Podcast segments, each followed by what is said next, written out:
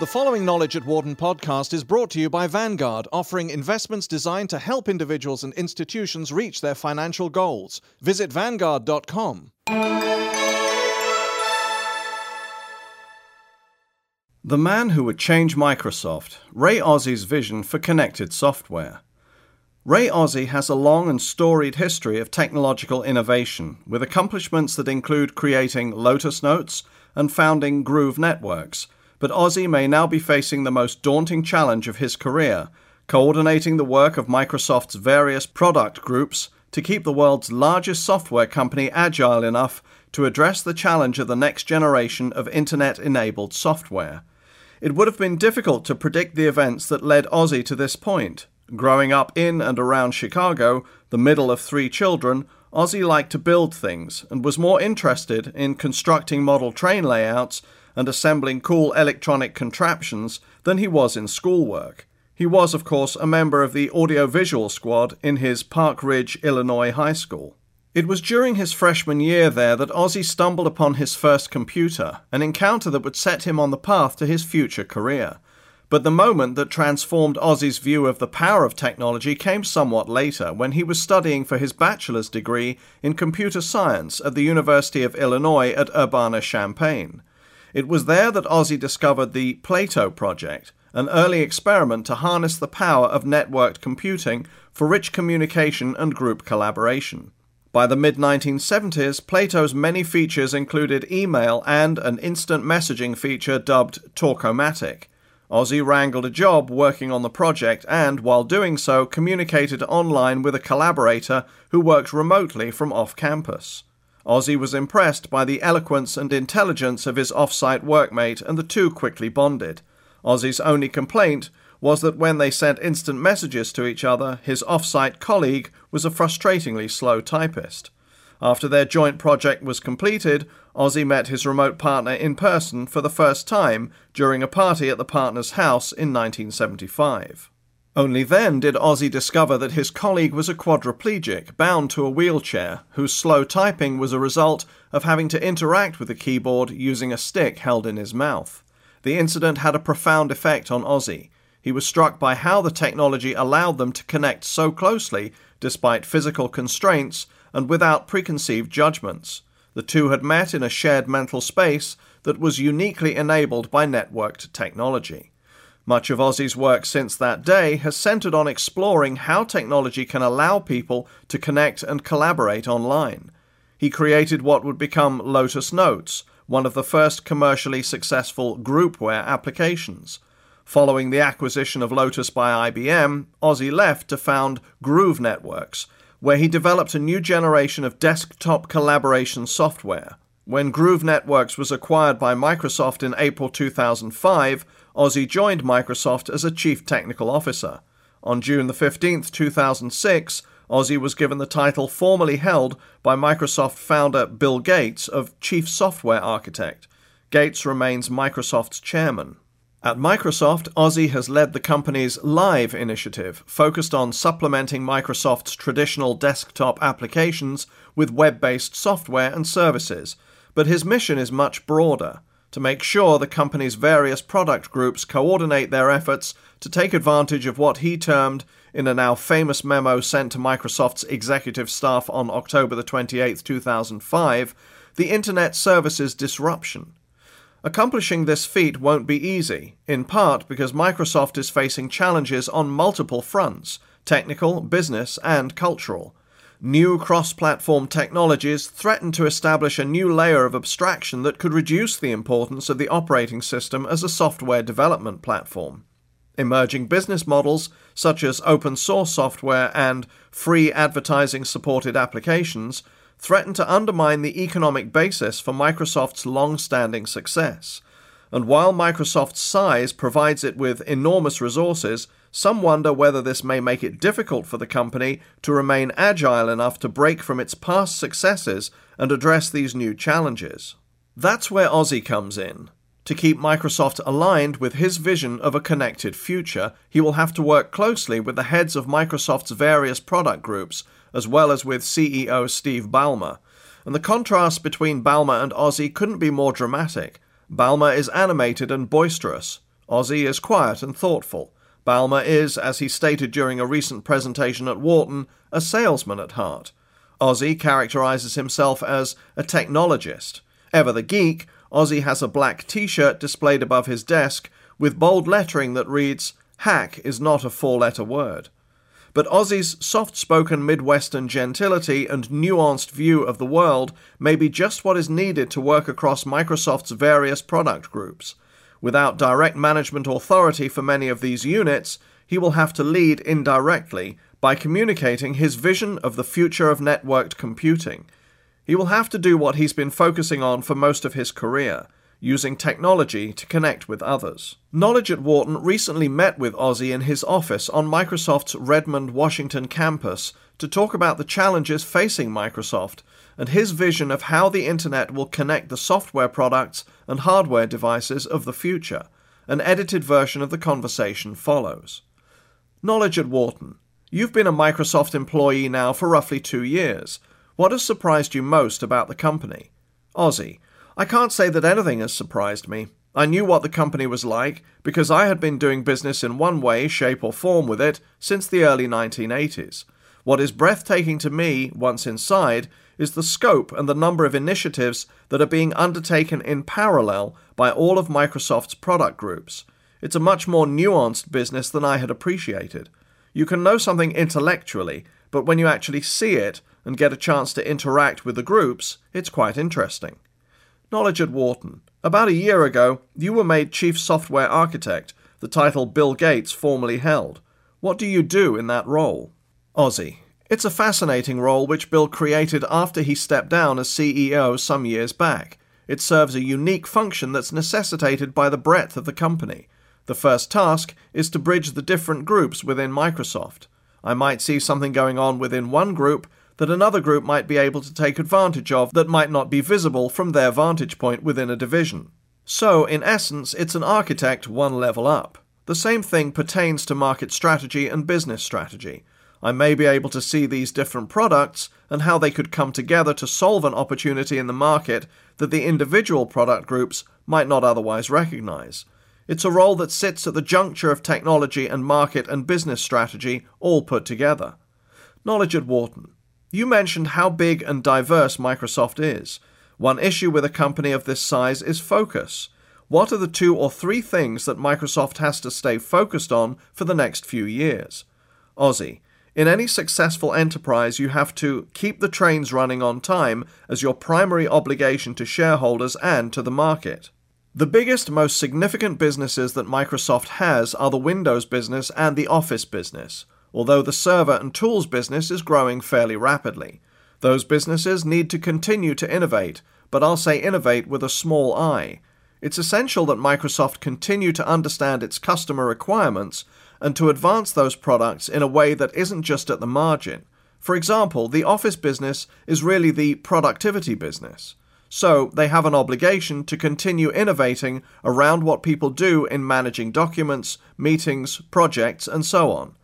There's tremendous opportunity because of the changing nature of work, the fact that organizations are increasingly distributed, the fact that we work at home so much now, there are lots of opportunities for innovation in that realm.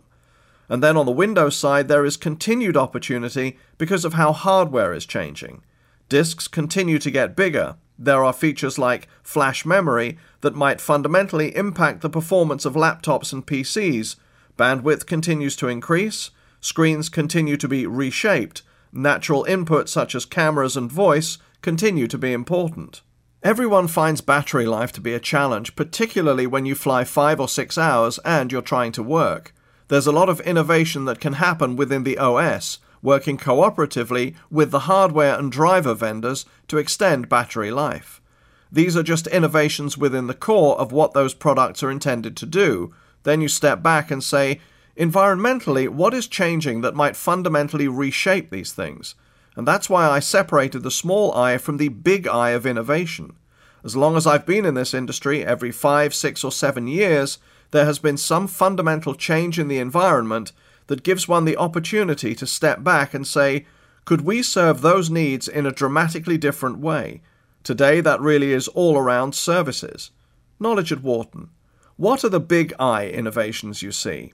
What are the areas where you see fundamental change that will have a significant impact on Microsoft's products?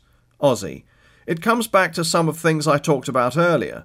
Computation is improving dramatically. We now have multi core processors, and soon we're going to have many core processors. Storage improvements continue unabated. Broadband is becoming increasingly pervasive. I want to say that respectfully to people in rural areas and others who don't necessarily enjoy the benefits of high bandwidth, but the fact that so many people have high bandwidth lets us figure out how to balance what part of an application should be in a data center somewhere in the cloud and what piece of that solution should be on a desktop or on a mobile device. The right balance varies based on the application. But that balance is far different moving forward than it has been in the past. When you have a very thin straw to a service, you tend to balance things differently than when it's a higher bandwidth pipe. So each group within Microsoft and in our industry is at that point where we should be saying, if we're aspiring to deliver productivity to a customer, how should we best weave that into services that are deployed through a browser? What aspects do you want mobile? What kind of synchronization should automatically be built in? Should I use the camera in that mobile device to snap a picture of the whiteboard and have it automatically go up to the service and integrate it with the other documents related to this meeting that I'm working on? In each solution within our business, the people who are running those businesses should look at their customers and say, given these new tools at my customer's disposal, how should we reshape this? And I think that is potentially disruptive innovation in a positive way. Knowledge at Wharton. You've mentioned services several times. That's a term we hear a lot in the industry, but it means different things to different people. The common industry term is software as a service where people are talking about delivering applications over the web as opposed to traditional desktop installed applications. When Microsoft people speak, we usually hear them say software and services. How do you see services? Do you embrace the Salesforce.com no software model, or do you see it differently? Ozzie. When we as an industry communicate the meaning of an architectural shift to customers, Sometimes it's great to take an extreme position because it helps people to understand the benefit of this new era. In first generation software as a service, people tried to push the browser as far as it could go. But the most important mission of vendors is to figure out what value they are delivering, not how they are delivering it. If you look at people like Salesforce.com, they may talk software as a service being exclusively through a browser, but they have an offline edition people need to work in a mobile manner. It might be Salesforce automation or some other aspect of CRM, customer relationship management. People might use Outlook when they're driving around. They might want to open up their laptop and type something in. They might use a mobile device and have spotty coverage and want to be able to use the application offline. What we as an industry need to deliver are seamless experiences, however those things are accomplished, to do the appropriate thing in the browser and the appropriate thing on a laptop or on a device to solve that problem. So, the way I view it is first generation software as a service really just meant browser. Second generation means weave together hardware, software, and services to accomplish a specific solution. The iPod is a great example of that. You have hardware, the embedded software on the device, and an associated online service.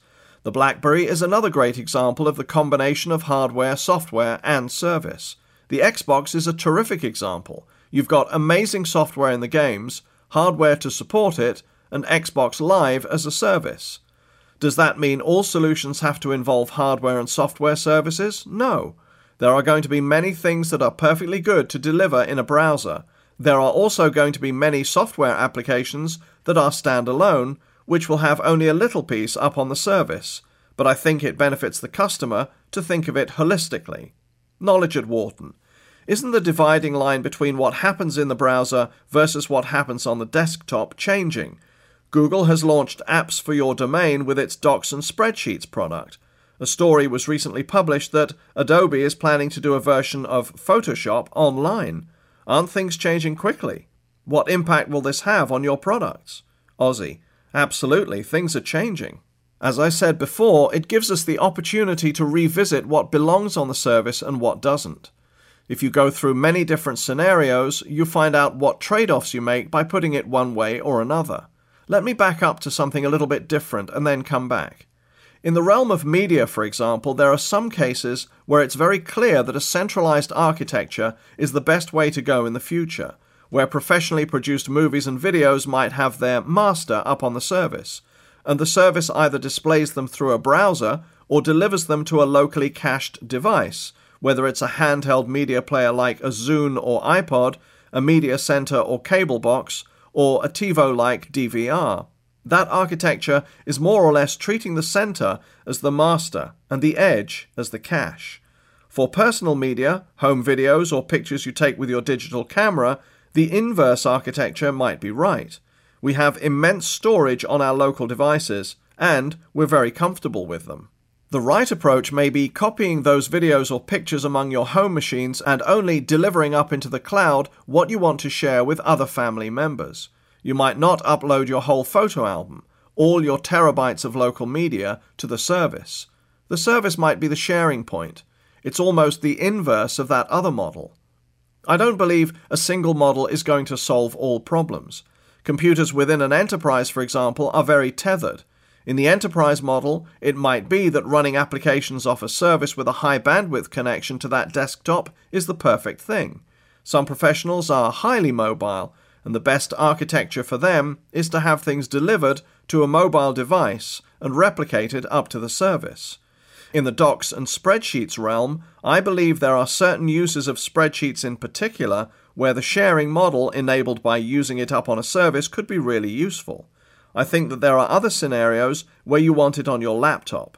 As a company, Microsoft views this as an opportunity to deliver the aggregate productivity value in all places. Adobe is a great example. Flash is a rich client. It's rich code delivered to the edge. It's not a centralized model, it's a decentralized model. It just happens to be tethered to the service. If anybody has a software and services model, it's Adobe, because of that rich Flash Player applet that they extend the browser with. The more they enhance that, as you can see in their Flex and Apollo plans, the more it becomes this unified software and service vision, which is basically the same as Microsoft's vision. We've been talking about it mostly from a technology perspective and what that can do for an end user. One of the other big things that a services architecture does for traditional software companies is change the way that we touch our customers. The origin of Microsoft was in computer stores, a pure retail environment with shrink wrapped software. Nowadays, you can go buy some AdWords and drive some traffic to a site. On that web page, you can say to customers, learn what this thing is all about, try it, and buy it. On the web, you can upsell people based on a very specific value proposition. You can have a very close, interactive customer relationship. You can get them to register, make them more offers, and help teach them what value there might be in other products that relate to what they're doing. This is a huge opportunity for Microsoft. We have a tremendous number of users of our products. We have a tremendous number of users who haven't paid for those products, and there are a tremendous number of people who have yet to touch our products that might find them to be of value. The internet increasingly touches everyone in some way, shape, or form. Some people view these technology transitions as a threat, but I view them as a market expansion opportunity. Knowledge at Wharton. Isn't the transformation difficult? Ozzie. Well, any transformation is difficult.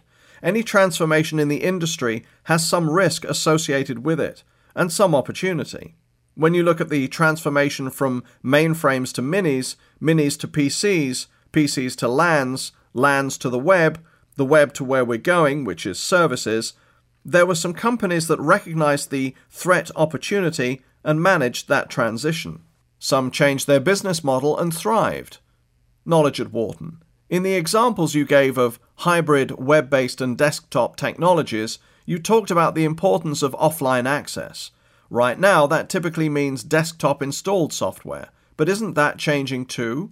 Tools like Adobe's forthcoming Apollo are built around a web architecture, but with the ability to run locally. So again, isn't the bar changing? What's Microsoft doing in that space? Ozzie. Well, Let me just start by saying that, in my view, we only have one shared future as a software industry, and that is centrally deployed code that has a different lifetime associated with it on the device it's deployed to. So, what is HTML or DHTML? Most web pages have JavaScript in them. That's code that is delivered to the client and it has the lifetime of the browser instance you're using. Flash, what is that? Well, it involves enhancing the browser runtime by downloading code, but it tethers those enhancements to the service, and the lifetime of those things is still within the browser. With Apollo, maybe you can make the lifetime that of the user on that device. They have increased the lifetime from the browser instance to the PC. All apps, whether Win32 code, Flash code, Managed WPF, Windows Presentation Foundation code, are going to have those lifetime choices and will all be centrally deployed, whether that central deployment is from an enterprise or from a service provider on the web. The concept of CD based installs, floppy based installs, or USB stick installs are artifacts of a time when we were not fully connected. So I don't see radical differences in the approaches that Adobe might be taking, that we're taking, or that the web industry in general is taking. The languages and runtimes may be different, and we come at it from a history of the desktop coming up to the web. They are coming from a history of being on the web and going down to the desktop, but the endpoint is the same. Knowledge at Wharton. In this space, how important is being cross platform? To what extent will Microsoft be focusing on the Windows environment versus delivering products run on Windows, on Mac, or Linux. Ozzie. The guidance that we are giving the development community and the guidance that we use in house is to look at applications through the following lens. When the business model behind that app means that you have to get it everywhere, we call that the Universal Web Application Pattern. When the most important thing is the experience that the user has with that application, and you might be willing to trade off the breadth of the web for the richness of that experience, we call that an experience first pattern. There's no hard line between the two, but there is some guidance there. It's clear that the ad based model is a universal web pattern. The whole business model says pick a technology for building that solution that gets to every eyeball on Earth. At the opposite extreme are Windows games and, I believe, the Office desktop components, which are experience first.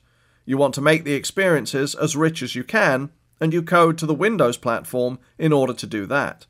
But these are not absolutes. For example, Office is an experience first thing, but we do a Mac version and a PC version. The ubiquitous web is very important for many of our businesses, and we use that also. Knowledge at Wharton. Microsoft has been fairly aggressive in the area of advertising sponsored products like search for some time now, but seems to be having difficulty getting traction. Is this just not in the DNA of the company? Is this a case of the innovator's dilemma where the successes Microsoft has had in operating system and productivity software make it difficult to transition to these new business models? Ozzie. The DNA of the company is software. Let's start there. The mission? As communicated internally for as long as there has been a Microsoft, is that this is increasingly a software driven world. And the more it's a software driven world, the more it is consistent with the opportunity that's in the DNA of the company. We have navigated the waters in different transformations within the industry. Everybody takes for granted now that we're an enterprise server company. Years ago, there was no presence in enterprise at all. Xbox is fairly successful now how we transformed game consoles into connected game consoles with the surrounding online service was truly innovative. Even though the Sony PlayStation and Nintendo Wii both have net connections, if you look at what people can do with their friends using Xbox Online, it's dramatically innovative. And now we're transforming that to include the PC so PC people can play against Xbox people. And because the Xbox is connected to your TV, we're using it to deliver HD video. I believe fundamentally that where there is software opportunity, it is consistent with Microsoft's DNA. Now, back to the innovator's dilemma. Whenever someone has a very successful business, there is absolutely a risk of innovator's dilemma. I believe it's too soon to tell whether there is a significant risk of that kind of disruption in Microsoft's core businesses, simply because we're in the early days of understanding the role of web based productivity versus PC based productivity. I am not one to believe that suddenly you snap fingers and everything that you do on the PC is doable on the web. You shouldn't just take things you do on the PC and put them on the web. You should figure out what they're good for on the web and what they are good for on the PC and weave them together. Based on my experience, I believe that this represents more opportunity than risk. I am not saying that change management is easy. It's not. We have a big company. It is a very successful company. People tend to see things from the perspective of what has worked for them in the past. But I think Microsoft has a culture of always being a little bit paranoid, always looking out there and adapting. The success of the ad model is something that the company didn't see. It saw search, but I don't think it appreciated the power of that ad economic engine writ large. Is it difficult to compete with somebody who has executed as well in search as Google? Absolutely. We've spent the last few years putting some amazing people on it, and the core relevance of search has increased progressively. But I think you will find that Microsoft will take a different approach towards search than simply trying to copy Google's success. History has shown that any time you have a fairly significant market leader, the best way of competing is not just simply to take the same approach. You have to find your own unique approach, and Microsoft has a number of different ways that we could do that because of the different touch points we have with the market and how people use our products. Knowledge at Wharton. Does this issue of change get us back to your role? Is it fair to say that part of your function is to be a change agent across the organization? Ozzie. Yes, I am certainly not the exclusive change agent, but that is a key part of my role, absolutely. The reason I say it's not just my role is anybody in the company who has experience with what we're trying to change plays a key role as a change agent. So, for example, back on services, I expect everyone in the company who has experience in services to help those within the company who have less experience with services understand what it's all about. In the past, success for a software product was shipping, releasing to manufacturing. Today, I refer to that as the grand opening. It's not when things end, it's when they begin. It's incumbent upon people within the organization who deal with mobile phones to communicate to others within the company that there are cultures that haven't embraced the PC to the degree that the US, Western, and developed markets have. If you look at India and China, the phone is the primary access device. How we deliver value to our customers in those markets may be different, and those groups need to touch others within the organization in that way. The entertainment folks at Microsoft have great experience in these integrated scenarios. They should be telling stories to help that change management. Knowledge at Wharton. What seems challenging is this. I assume the people who run those groups have their own P&L, profit and loss, responsibilities. Ozzie. Absolutely, yes. Knowledge at Wharton. And when you come in and say, well, I have some architectural ideas that in the long run will be a lot better, aren't they going to say, get out of here? I have to ship my product and do it quickly and cheaply. How do you balance that architectural vision with the day to day responsibilities to get a product out the door on time and at the right price? Ozzie. there's no single pattern that matches every subculture within the company. The first thing I have to embrace to be successful is to go where people are and help them understand how to reshape themselves for the future on their terms. The Office group has a different culture than the Windows group, which has a different culture than the Xbox group. They do development differently, they do planning differently, so that's number one. Number two is that it's highly social. We have to use a combination of center and edge in order to affect things. I may talk to the leaders of a group and ask them what their plans are. I use storyboarding, so I might map out a storyboard for how I would see things panning out moving forward. At the same time, the people on my staff work directly with the people within the organization who work for those leaders, so they can get the message in a less threatening way than having this guy at the top come in. Things always occur through both leadership and grassroots mechanisms. Knowledge at Wharton. You mentioned the Xbox there has been a lot of praise for the fact that the team that developed the Xbox worked somewhat autonomously. The Xbox is not a Windows based device. If you try to integrate everything, doesn't it create compromises with what is best for specific products? How do you make those judgments? Ozzie. well, I'll tell you how I frame it, which may be differently than some people. I've spent my whole career building software and organizations with one thing in mind reducing coordination cost. The purpose of collaborative software and, in my view, leadership is to try to figure out the right way of structuring to reduce coordination costs. As systems get bigger, unless you intentionally reduce coordination costs, things explode. With respect to Xbox, incubation is one way to initially reduce coordination costs. You say, we're going to do it off to the side. That gives the rest of the organization permission to ignore it, so that's good. It manifests itself in many ways. Some people say, wow, what are those guys doing over there? It's really cool. And some people get cynical and go, ah, those guys, there they go again, off doing their own thing.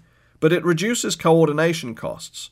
Later, as the project becomes more real, people can begin to factor it in and understand the right touch points. But that gives them the freedom to innovate and work without high degrees of coordination. What tends to be more difficult are centrally mandated commands. Everyone shall depend on this new thing. There are lots of coordination costs in that.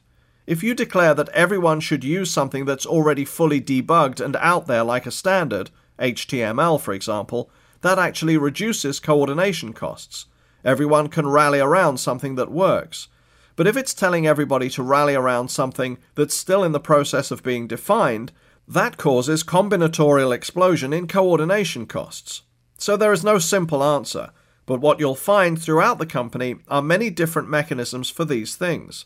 MSR, Microsoft Research, is an example of a big chunk of innovation that can happen without causing coordination costs in the rest of the company. They innovate, and then they have things like TechFest to make their innovations visible to other points in the company. And then at the next release, those people will incorporate those changes. Then we have another group that does applied research, Live Labs. It's a group that reports to me. They're still researchers, but they're trying to weave their work into products that have more applicability from the start. Then there are incubation groups within the business units and those are very close to the product groups and the marketing groups within those organizations. Knowledge at Wharton. Now that you have Bill Gates' former title, Chief Software Architect, will you continue his tradition of having Think Weeks when you collect information to go off and ponder the future to gain new insights? Ozzie. Think Week has been transitioning from a single Bill thing to something where a broader audience gets the chance to comment on submitted papers. The tradition of Think Week is incredibly strong. It says to the whole company, submit your best ideas. But whereas that previously meant submit them to Bill and get Bill's feedback, what we've realized is that there are some interesting models, Digg like models, where people can look at things, comment on them, and see what emerges in terms of actually making things more concrete. So, yes, we will continue Think Weeks, but I will not be taking it on as, okay, now everybody can submit your ideas to Ray. I'll be a visible participant, but a participant nonetheless. Knowledge at Wharton. You've come under some criticism for not being more out in front, stating a clear and concrete vision of where Microsoft is going. Why haven't we heard more details from you about Microsoft's strategic roadmap? Ozzie, very good question. There are always trade offs. This is a style thing. I tend to like to back up things that I talk about with concrete deliverables. Otherwise, you state things, and if they are too far out, it just doesn't resonate well. It's perceived as trying to overhype something that you aren't delivering. I have been trying to work internally on some fairly interesting things, and we will talk about them as they become more real. We're out there talking about what the most important things are to deliver for the company today, which are Office and Vista those are the primary things we are talking about right now. Are we ready right now to talk about how to change the game in search or how Microsoft might weave services into our various offerings? No, we're not, but we will. Knowledge at Wharton.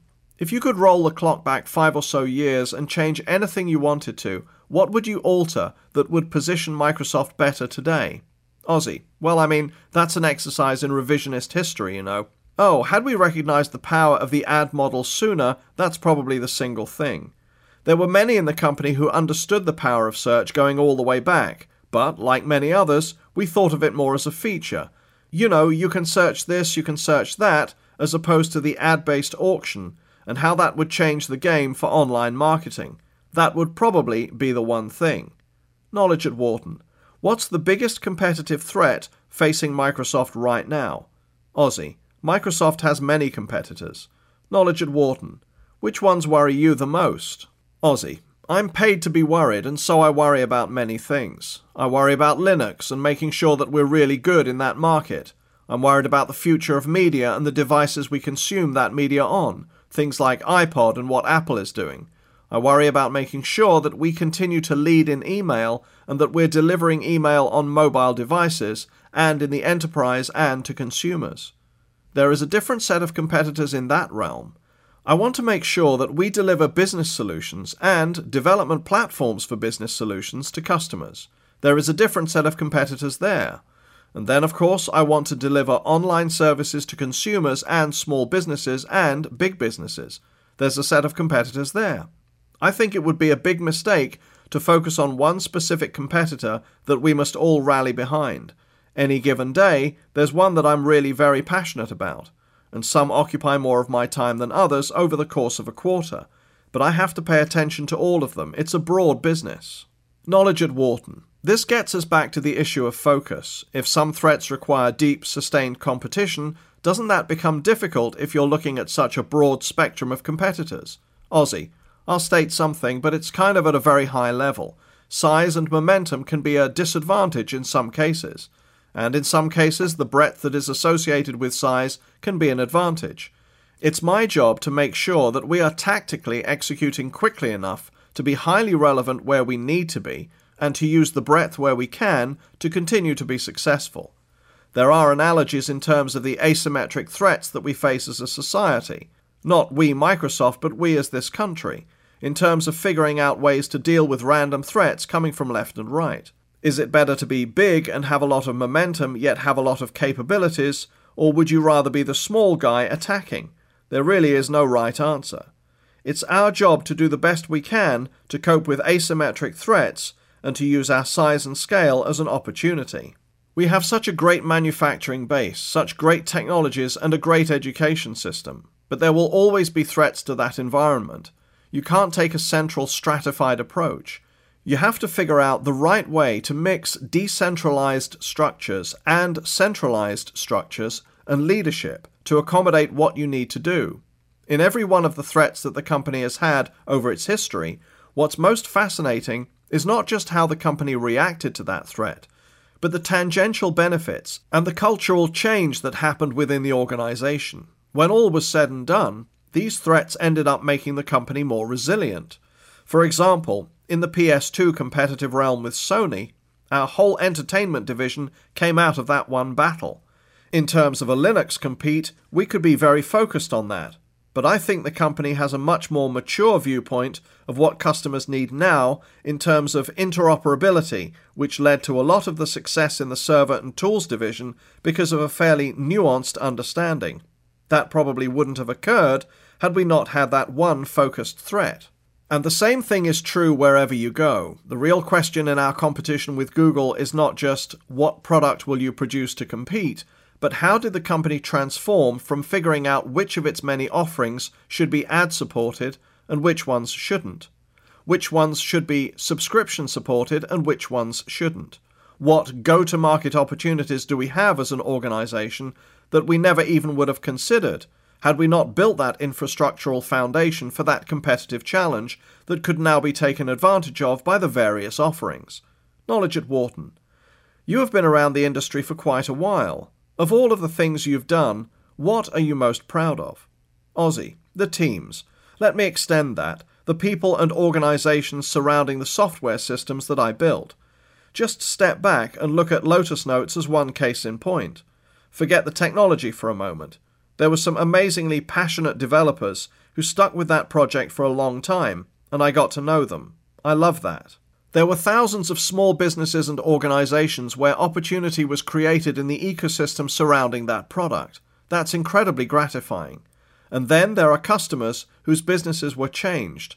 I'm a technologist, so frankly, I assume we can build just about anything that we set our minds to. What really impacts me are the people and organizational benefits that are downstream from those technologies. For more information, please visit our website at knowledge.wharton.upenn.edu.